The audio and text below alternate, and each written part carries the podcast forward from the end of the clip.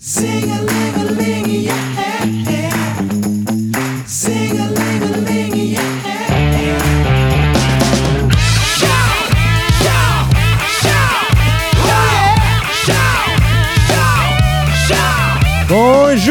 monde, j'espère que vous passez une très belle journée. Aujourd'hui, un podcast très très spécial parce que je suis accompagné aujourd'hui par quelqu'un que vous connaissez très bien, que vous avez vu souvent sur la chaîne YouTube Je joue la guitare. Et je parle bien sûr de Monsieur Eric Lemelin. Oh oui, bonjour à vous, mesdames, messieurs, la communauté, je joue de la guitare. Salut Eric, Euh, écoute, tu viens de faire un gros 3 heures de route. Et demi, s'il vous plaît, et demi. 3 heures et demie juste pour venir enregistrer un podcast. Juste, Eh, écoute, c'est tellement important dans le fond d'enregistrer des podcasts.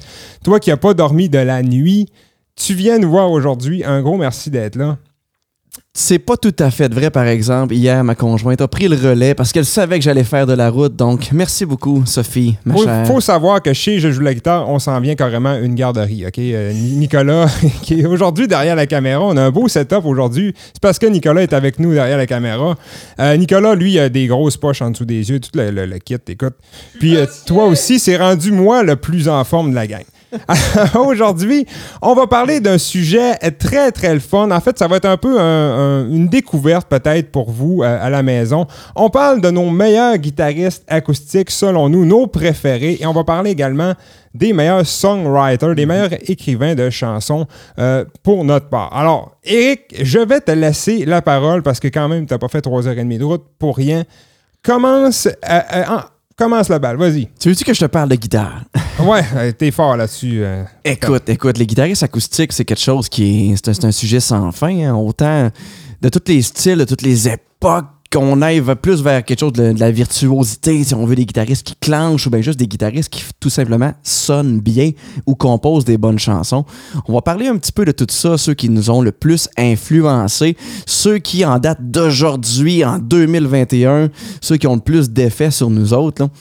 Euh, moi, c'est sûr, je dois commencer. Le premier que je vais nommer, c'est vraiment pas une surprise pour beaucoup de personnes qui me connaissent un petit peu avec la chaîne, qui savent un peu c'est quoi les styles de musique qui me plaisent, et aussi simplement parce que le fait que présentement, il est sans aucun doute coté comme étant le meilleur guitariste acoustique sur la planète. Hmm. Je dois nommer, name dropper en partant, Tommy Manuel. J'ai pas le choix. Effectivement, t'as assez- t'as fait beaucoup de covers de lui sur no- notre, chaîne, en fait sur la chaîne et sur la page Facebook. Je trouve que ton beaucoup est un peu, euh, est un peu moussé, par exemple, parce que j'ai Ouais. j'ai- j'ai mis un cover de Tommy Emmanuel jusqu'à Ah non, juste un, mais quand même. Je veux dire, ça, ça doit prendre longtemps avant de, de réussir à jouer une, une chanson de Tommy. C'est le problème avec les chansons de Tommy, c'est le problème. Si je, si je voulais en mettre beaucoup sur la chaîne, eh bien, je serais pas ici présentement, je serais en train de pratiquer à la Ouais, maison. c'est ça. C'est assez, assez, assez incroyable le niveau qu'on peut atteindre et toutes les subtilités et les. Même, c'est carrément de la percussion. Ce gars-là, c'est un Ben avec ses doigts, carrément. Il y a une vidéo qui est. Écoute, pour, pour démontrer ça, il y a une vidéo formidable euh, dont on va vous mettre le petit lien là, dans la description ou bien en, en caption. Là. Nicolas, tu vas nous arranger Ouais, ça. soit, dit, soit dit en passant, pour des on aurait voulu mettre des extraits, mais pour des raisons euh, pratiques et de copyright, on ne peut pas le faire durant les podcasts et les vidéos. Donc, vous allez avoir des liens dans la description et des petits captions durant toute la version euh, vidéo sur YouTube. Exact. Le petit lien que Nicolas va vous mettre, c'est- c'est exactement ce que tu disais, Mathieu. Ça illustre à quel point ce gars-là est polyvalent et fait beaucoup de choses en une seule. Euh, c'est une vidéo que j'ai vue il y a quelques temps de la chanson Blue Moon, une petite pièce que tout le monde connaît. C'est la, première pièce que tous les pianos, euh, que tous les pianistes apprennent.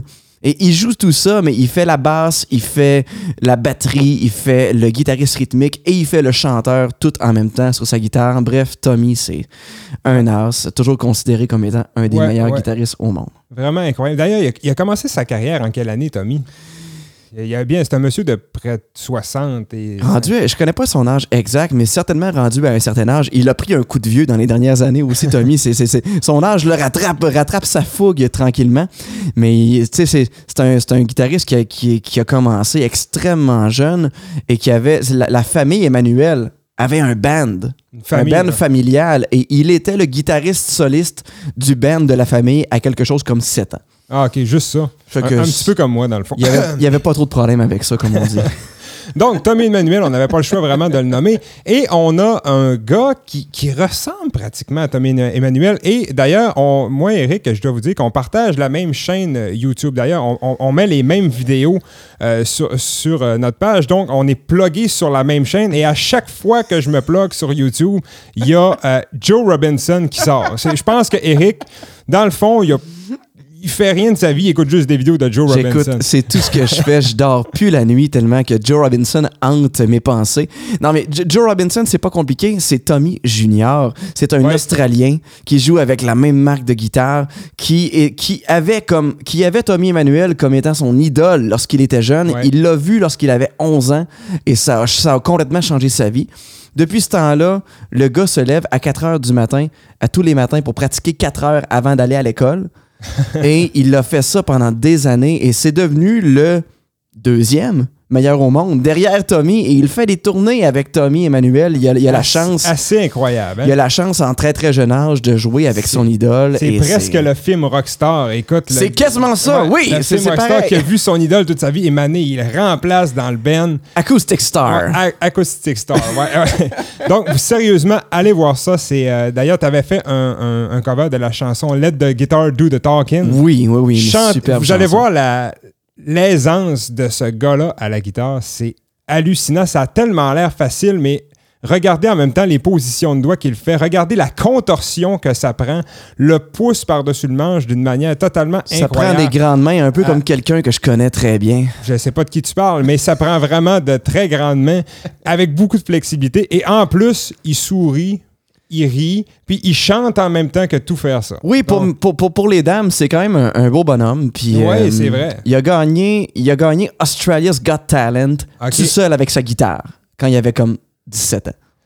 Juste ça. Donc, euh, Pas c'est- si pire, pas Bon, si pire, mais merci si Eric, pire. que ça me tente plus de jouer de la guitare à partir de maintenant. Non, faut pas le voir comme ça, man. Faut, faut le voir comme étant.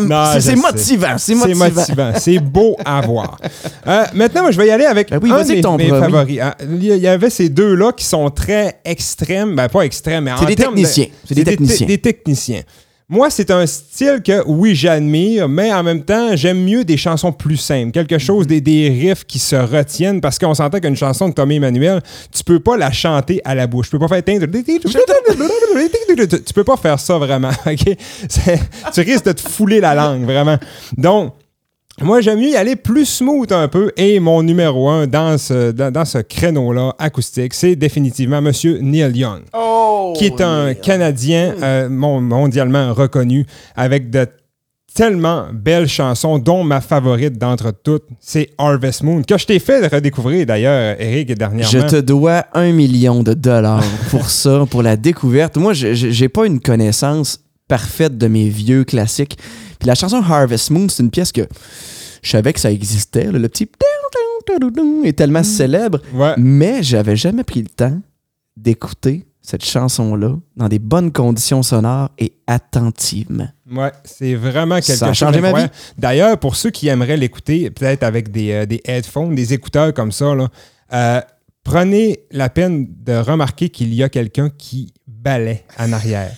Et ça fait toute la magie de la chanson. Sérieusement, vous regardez même un live, il y a quelqu'un qui balaie. On a un son de balai en arrière et ça vient magnifiquement compléter l'ambiance de la chanson au clair de lune, un peu fermier comme style. On va essayer vraiment ça beau. pour donner l'ambiance. On va essayer ça pour le reste du podcast. Tout le long du podcast, je vais faire. Chut. Continue à parler.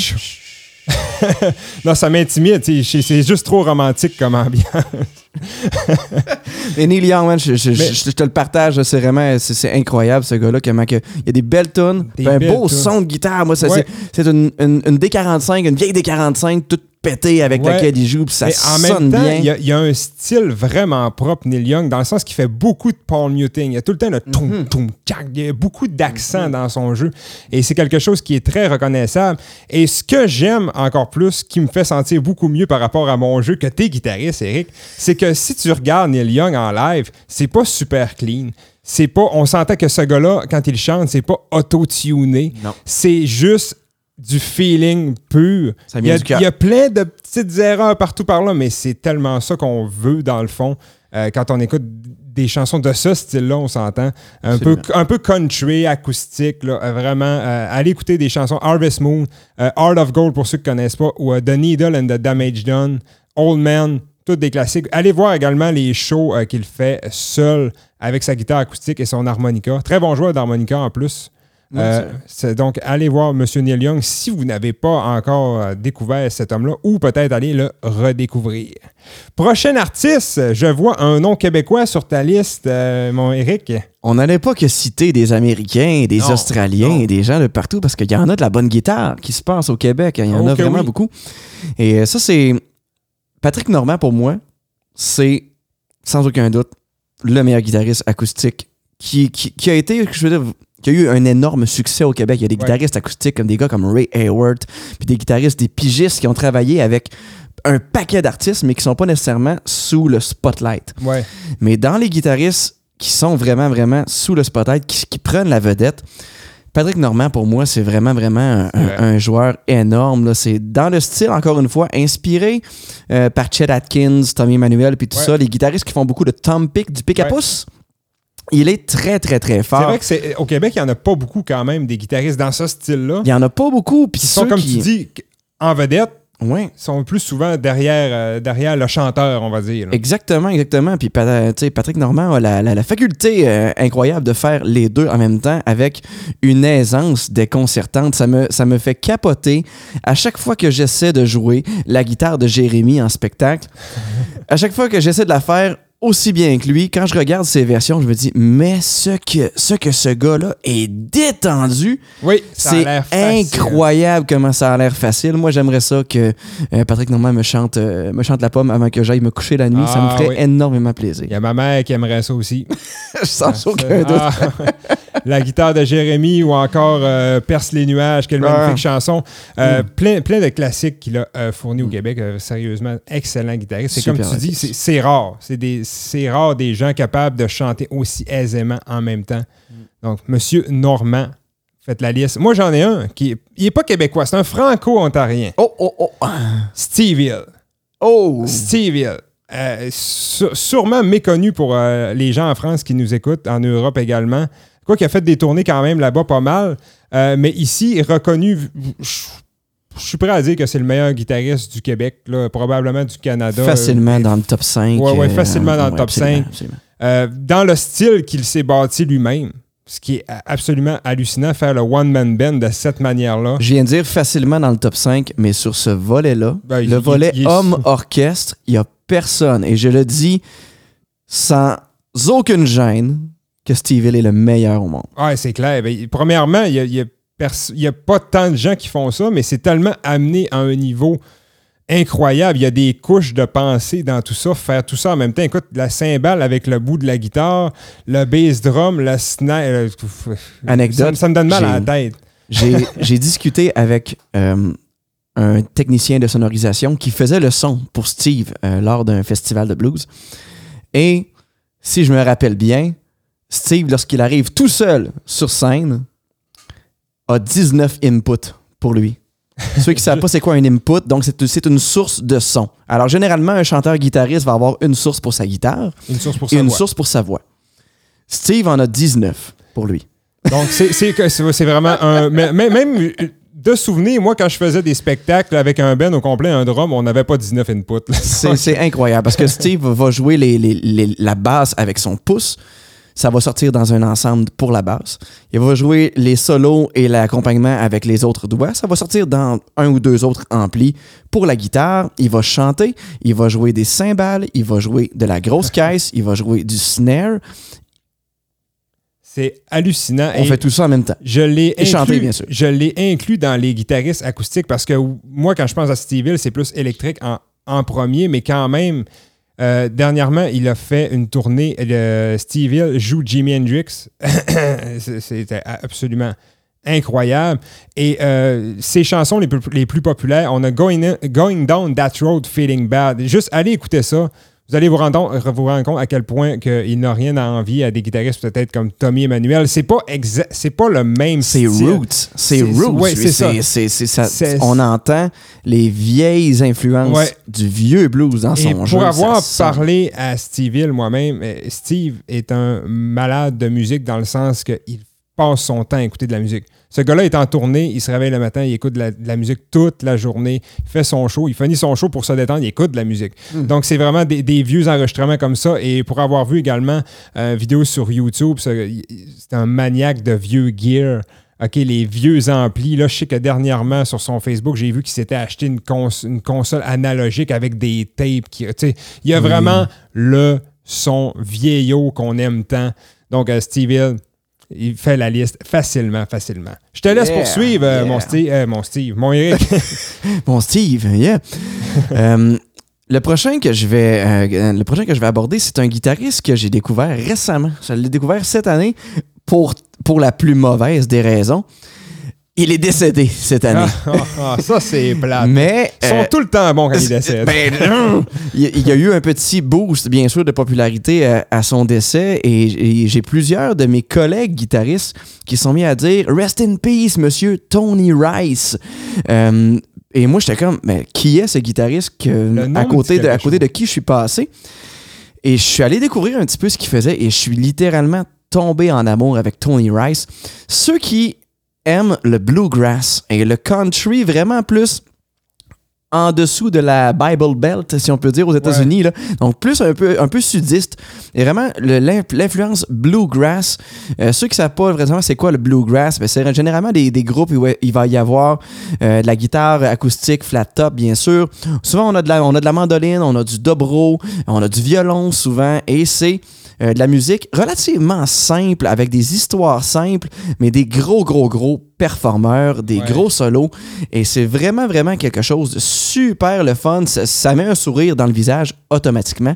Et Tony Rice, c'est la figure à la guitare du style bluegrass. Et le son de la D28 1935 de Tony Rice, il a joué avec la même guitare. 1935. Il a joué avec la même guitare pratiquement toute sa carrière. Et de toutes les guitares du monde entier que j'ai pu entendre, je dois dire que c'est probablement la guitare que j'aimerais le plus voler dans un aéroport en douce avec une cagoule. La, la D28 de Tony Mesdames Rice. et messieurs, Eric vient de se trouver une nouvelle dépense. Et voilà. non, mais c'est une D28 1935 pour ceux qui, ceux qui ne savent pas. c'est drôlement hors de mes moyens. Ça Ah. peut valoir facilement 100 000 Ouais, Mais- juste ça, quand même. Mais- Juste ça, juste ça, juste Mais ça. juste pour euh, ajouter du poids à ce que tu dis, je sais que je connais pas beaucoup le style bluegrass, mais je sais que dans ce style-là, il y a beaucoup de concours entre guitaristes. Oui, dans oui. les musiciens, c'est c'est Oui. pas c'est pas compétition, mais c'est pas loin de ça. Là. Des échanges de solo, une petite compétition, le fun. Ouais. Ah, ok, ouais, t'as, joué ça, t'as joué ce petit passage-là très, très rapidement. Moi, je réponds Ben, avec je ça, réponds, très, très, exactement. On se fait du question-réponse, Ouais, c'est super le fun, oui. Euh, Quelque chose, euh, ouais, Mm. c'est- ça, ça prend non seulement euh, la technique, le bluegrass, ça prend l'oreille, ça prend l'improvisation, ça prend le, le guts de le faire aussi. Oh oui, absolument, absolument. Je- tu- tu- on, on ne joint pas un band bluegrass demain matin si on n'a pas nécessairement Ouais. beaucoup travaillé nos gammes dans la semaine et si on n'a pas la culture de- du style le bluegrass. Ce que je trouve le plus difficile dans le bluegrass, c'est souvent les, les mesures aussi. Ils vont mettre, par exemple, des petites sections de chansons qui sont qui sont pas euh, symétriques. Donc c'est très très dur à retenir les formes Mhm. de bluegrass, très très dur à retenir. Mais Tony Rice, une figure incroyable de ce style-là que j'ai que j'ai écouté en donnant le bain de ma fille comme jamais dans la dernière année. Parlant de guitariste que tu viens de découvrir, moi j'en ai un qui m'a popé sur YouTube il y a environ un mois. Euh, je cherchais des covers euh, à la guitare acoustique pour me, me baser un peu pour moi faire mon spectacle. Et j'ai découvert Corey Euvel. Pour ceux qui veulent aller voir ça, euh, Corey H-E-U-V-E-L. Euvel, c'est un, un jeune homme avec une voix très, très similaire à John Mayer, je dirais mais que j'adore le jeu de guitare. Euh, il a fait des covers de, de, de Pink Floyd aux Beatles. Vraiment, il a fait des compositions également, mais c'est très large comme éventail. Et tu sais, je veux dire, ce gars-là, il fait l'introduction, que ça a l'air bien ordinaire, mais finalement, tu vois qu'il fait le solo de Time en même temps qu'en faisant toutes les basses, OK? C'est clair que c'est pas du même niveau que Tommy Emmanuel, mais c'est quelque chose qui me rejoint plus un petit peu. ça s'écoute vraiment super bien. D'ailleurs, je t'ai montré quelques extraits tantôt. Je sais pas qu'est-ce que t'en as pensé, Eric, mais Il était vraiment super bon. Comme tu dis, c'est comme un bel entre-deux entre un guitariste qui est, qui, qui est très à l'aise techniquement sur la guitare, là, Mm. mais quelqu'un qui veut aussi simplement communiquer une, une- une chanson Une que les gens ouais. connaissent. ouais, c'est ça. Parce qu'il y a souvent, parfois dans la virtuosité, on, on se perd dans la virtuosité Ouais. et on se met à juste faire des notes pour faire des notes. Et parfois dans les chansons populaires, ben là, on retrouve un petit peu moins ça. Lui, je trouvais qu'il y avait un, un- un bel entre-deux. ouais, de- de- de- il mêlait bien les deux mondes. Oui, c'est ça. Il y a- puis j'ai bien aimé aussi, il fait quelques leçons. Ben, parce que même moi, je regarde des leçons sur YouTube. Ah des oui? fois. Ben oui, Pourtant, tu fois. devrais avoir les meilleures leçons du monde entier à t'apporter chez je joue de la guitare.com. Ben, j'ai- des fois, j'écoute les tiennes, Eric. ah, c'est ça. des fois, j'écoute les tiennes, mais je m'écoute pas parce que oh, je, me suis, je me suis assez vu. Non, mais il fait quelques leçons, leçons, puis euh, j'en ai regardé une dernièrement, puis c'est juste euh, faire des, des solos en même temps que les accords. La manière que lui, il abordait ça, j'ai trouvé ça super intéressant. Donc, vous pouvez aller voir Cool. ça si vous comprenez bien l'anglais.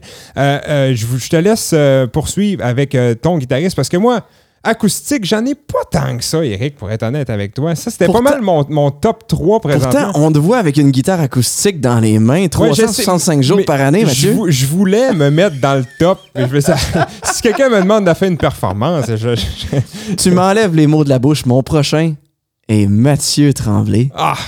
Mon idole à la guitare depuis que je suis tout petit. J'ai appris la guitare Ouais, grâce à Mathieu Tremblay. T'es plus vieux que moi. Ça veut dire que ça, ça, ça marche pas ce que je viens de dire? Non, ça marche pas. Tu peux continuer avec le nom que t'avais. Ça... Écoute, là, je veux, je veux juste faire une petite euh, parenthèse dans un autre style de guitare acoustique parce que la guitare acoustique, contrairement à la guitare électrique, c'est un instrument qui justement est euh, qu'on on, on a une caisse de résonance. On a quelque chose qui acoustique dans la pièce sans même se brancher dans quoi que ce soit, ça fonctionne. Il y a aussi des guitaristes qui vont pousser le côté justement percussif de la guitare acoustique qui vont aller pousser le côté euh, le côté euh, frapper sur sa guitare carrément là. Puis ça c'est un Ouais. jeu qui est super à la mode Oui. Euh, depuis quelques années on voit beaucoup beaucoup beaucoup ça dans la communauté guitaristique et il y a des guitaristes qui moi m'ont euh, m'ont marqué plus que d'autres et j'en ai sorti deux euh, Ok. dont un québécois ça je vais, je vais vraiment être content d'en parler juste avant je veux parler de Raoul Midon Roll me, John. As-tu déjà entendu parler de Raoul Midon? Non. Raoul Midon, pour ceux qui ne le connaissent pas, encore une fois, je vais vous mettre un petit lien vers une performance de Raoul Midon euh, sous la vidéo. Raoul, c'est le Stevie Wonder de la guitare. Ah, ok, tu veux dire qu'il est, il est noir et aveugle? Oui, Ok. il est noir et aveugle.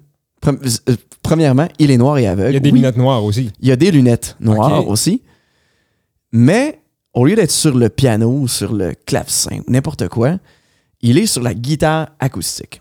Et il chante en même temps et sa voix est très très similaire, encore une fois, à Stevie Wonder. Est-ce qu'il joue à, à la Jeff Haley, la guitare sur les genoux? Non, non, non, il joue avec la guitare bien en place sur lui euh, normalement. Il joue avec des superbes guitares avec un cutaway florentin. Je pense que c'est de l'arrivée. Il est juste plate Euh, qu'ils peuvent pas voir sa guitare, dans le fond. C'est juste plate que lui, lui, il sait pas avec quoi qu'il joue. Bouh! Mais- non, mais sérieusement, Ah, il y a des gens qui rient. Ah, j'entends des gens. Ah, ah, il y a des gens qui l'ont trouvé drôle en studio. Ah, ah Non, non, c'est mon piton. Il y a vraiment. euh, moi, je me rappelle quand je faisais mon, mon bac à l'Université Laval, je suis tombé sur ce gars-là et je me suis dit OK, faut absolument que je fasse ça à mon examen de fin de bac. C'était la pièce qui s'appelait State of Mind. Et lorsque j'ai vu ça pour la première fois, j'en revenais pas à quel point la complexité du motif rythmique lorsqu'il joue en frappant sur sa guitare, c'est vraiment, vraiment, vraiment impressionnant juste de le voir jouer. Mais là, après ça, de commencer à chanter, et vocalement, c'est pas facile non plus. C'est un petit peu à la Jason Mraz, des petites phrases Ouais, qui vont vite, là, beaucoup Ouais, de mots en peu de temps. Et il faisait les deux en même temps, les yeux fermés, c'est le cas de le dire. C'est une blague d'aveugle que je viens de Ah, faire. peu. Merci beaucoup à l'audience. On s'excuse à tous les aveugles. On s'excuse pas, c'était une blague.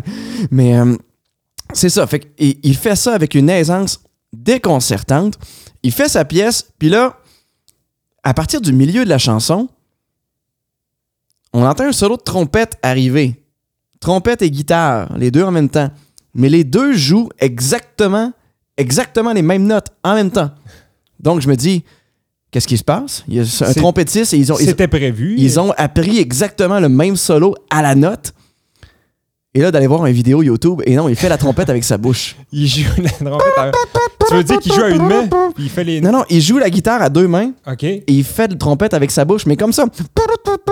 Ah, ok, ok. Mais ça sonne identique à une vraie trompette. Wow. C'est complètement incroyable. Donc, il arrive à faire des solos de trompette en faisant la guitare en même temps. Mais c'est complètement fou. Bref, allez voir ça, Raoul Midan, un guitariste chanteur incroyable qui a des super compositions aussi. Ses pièces sont vraiment bonnes. Et moi, c'est dans les premiers que j'ai vus il y a une dizaine, dizaine, plus une douzaine d'années, je peux dire, que je suis vraiment je suis tombé là-dessus et je suis vraiment tombé en bas de ma chaise. C'est super impressionnant à regarder. Bon, je vais aller voir ça. Moi, je pense que je vais te quitter pour aller voir ça. Ça, ça- ça a piqué Ben, ma curiosité. Fait Mais- à tantôt, bye à la on- prochaine. On, on termine les guitaristes acoustiques rapidement, Eric. Après ça, on s'en va vers les songwriters. En as-tu encore un peu euh, guitariste acoustique? Juste avant, je veux juste faire une mention spéciale à mon Québécois. Oui. dans le même style parce que dans les guitaristes slap, les guitaristes qui vont faire de la percussion en même temps, on a au Québec un petit bijou qui s'appelle Antoine Dufour. Et Antoine, c'est un guitariste incroyable que j'ai pas eu la chance de rencontrer encore euh, euh, en, live. Antoine, si jamais tu euh, me lâches un coup de fil, n'importe quoi, ça va me faire plaisir de te rencontrer parce que vraiment, c'est un guitariste qui, que moi, j'ai beaucoup, beaucoup écouté encore une fois, une aisance incroyable derrière l'instrument et Antoine est, ren- est rendu maintenant reconnu mondialement pour son travail. Il a fait des super belles tournées avec des gros, gros, gros noms euh, du style de guitare slap. Alors, chapeau à Antoine Dufour pour tout ce qu'il fait dans le domaine de la guitare slap. Super. Hey, on poursuit maintenant avec euh, les songwriters, ceux qui ont fait les meilleures chansons. Évidemment, on va, euh, je pense qu'on peut euh, tout de suite enlever un nom de la liste. là. Écoute, euh, Paul McCartney. Est-ce que j'ai. En, en fait, en fait, ma question aurait dû être quels sont les meilleurs songwriters à part Paul À part McCartney? Paul McCartney.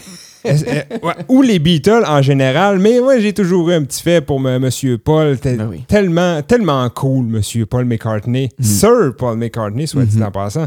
Euh, je te laisse commencer avec pourquoi Paul McCartney, selon toi, fait notre. euh, est dans nos préférés, en fait. J'ai juste un mot. Blackbird. Ouais, Yesterday, mettons deux mots. ouais, Penny Lane. On rajoute-tu dans. Hein? On peut nommer toutes les tunes. Y euh, a-tu de- d'autres raisons à part? Pen on the Run. Pen on the J'aime Run? tellement cette chanson-là. Hier, j'ai joué pour la première fois de ma vie Eleanor Rigby en spectacle. Ah oui, un, un mi puis un do. C'est fa- facile à jouer. ça. Du gros fun noir. Ah oui. Tellement plaisant. Un non, sens de la mélodie absolument incroyable. encore inégalé à ce jour, Ouais, je dois puis Je dire. pense pas que ça soit égalé non plus un jour. Euh, autant de productivité en si peu de temps, les Beatles. Ça a duré quoi, 10 ans? Et là-dessus, euh, ouais, en fait, ça a duré un peu plus longtemps si on compte leur année avant la Beatlemania, avant que Paul se faisait arracher les, le Les linge tournées en Allemagne dans les petits bars à faire des covers. en 1955. D'ailleurs, les euh, fait intéressant, les Beatles jouaient euh, environ 5 heures par jour dans ce temps-là. Donc, Wow! les Beatles ne sont pas sortis de nulle part. Euh, ces gars-là sont partis vraiment de zéro. D'ailleurs, il faut, faut dire que dans le temps, quand on voulait apprendre la guitare, il n'y avait pas de je joue de la guitare.com, OK? C'était euh, une gang d'amis qui avaient trouvé une guitare ou qui avaient un piano, la chance d'avoir un piano chez eux parce qu'il faut se rappeler qu'on on finissait la guerre dans ce temps-là euh, en Angleterre. Donc, euh, si tu voulais apprendre un B7, donc un 6-7, ben, je me suis, moi, j'ai lu la biographie de Paul McCartney. Il fallait traverser la ville en vélo pour aller voir le gars qui connaissait le 6-7. et là, écoutez, et ce gars-là, c'était un malade, il connaissait un 6-7. là. Il y a- mais il n'y avait pas de livre, il n'y avait, pas- il y avait pas de prof, il n'y avait, il y avait rien dans ce C'est temps-là. incroyable. hein, c'est Donc, incroyable. les gars ont vraiment dédié leur vie.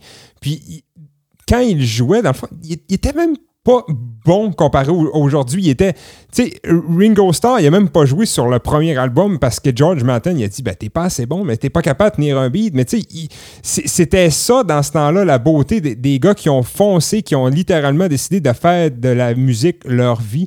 Ils ont joué 5 heures par soir pendant 5 ans dans des bars miteux d'Allemagne. Euh, sont, reve- sont revenus ici, ils ont premier album, et là, il y a la Beatlemania et tout ça qui a commencé. Mais dans le temps, il faut dire que les, euh, les Beatles eux-mêmes étaient certains, certains que ça ne durerait pas, hein, parce que les, les- carrières étaient extrêmement courtes. Donc, c'est là qu'on voit que les Beatles ont vraiment euh, réussi à innover, surtout en studio, et à avoir à, exploiter toutes les possibilités qu'il y avait en studio. C'est vraiment avec eux autres qui ont commencé le, le 4 pistes, le 8 pistes, tous les, bruitages qu'ils ont fait sur le Sgt. Pepper.